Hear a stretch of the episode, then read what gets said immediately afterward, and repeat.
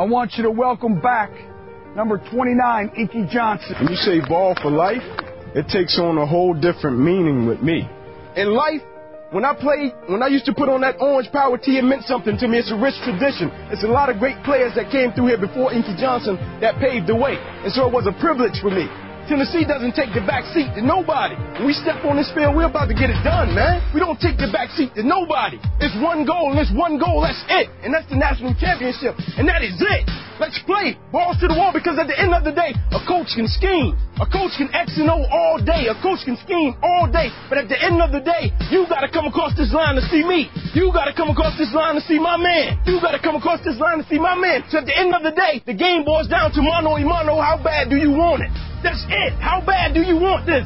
What are you willing to give up for this game? I was willing to give my life for this game. I gave my life for this game. And I'm still here. And I don't regret it one bit.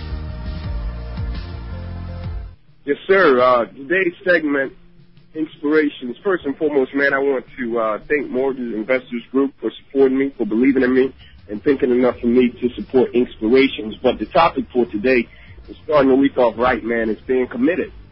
And the picture that I tweeted out, man, it was about being committed to better thoughts, being committed to better decisions, being committed to being a better person. And so I think every week when we start off the week, we all start off the week with thoughts of being better. We all start off the week with growing as a person. We all start off the week and making our workplaces better. But things happen throughout the week which takes us, which takes us in another different direction. And as a person, sometimes we don't respond right to adversity. Sometimes we don't respond right to challenges. Sometimes we don't respond right to opposition. But the key is this. When we say we are committed to something, being committed is staying true to the feeling, staying true to the thoughts that we said we were going to do, even when opposition shows up, even when adversity shows up, even when trial and tribulation shows up. So if we are going to stay committed, adversity doesn't matter, opposition doesn't matter, we are staying true to the feelings, we are staying true to the thoughts. Let's start this week off and make better decisions. Let's start this week off and make better thoughts. Let's start this week off and make people's lives better.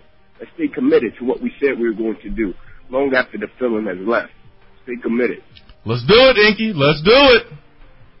Hey, good, Go, baby. good stuff today, man. Appreciate you, man.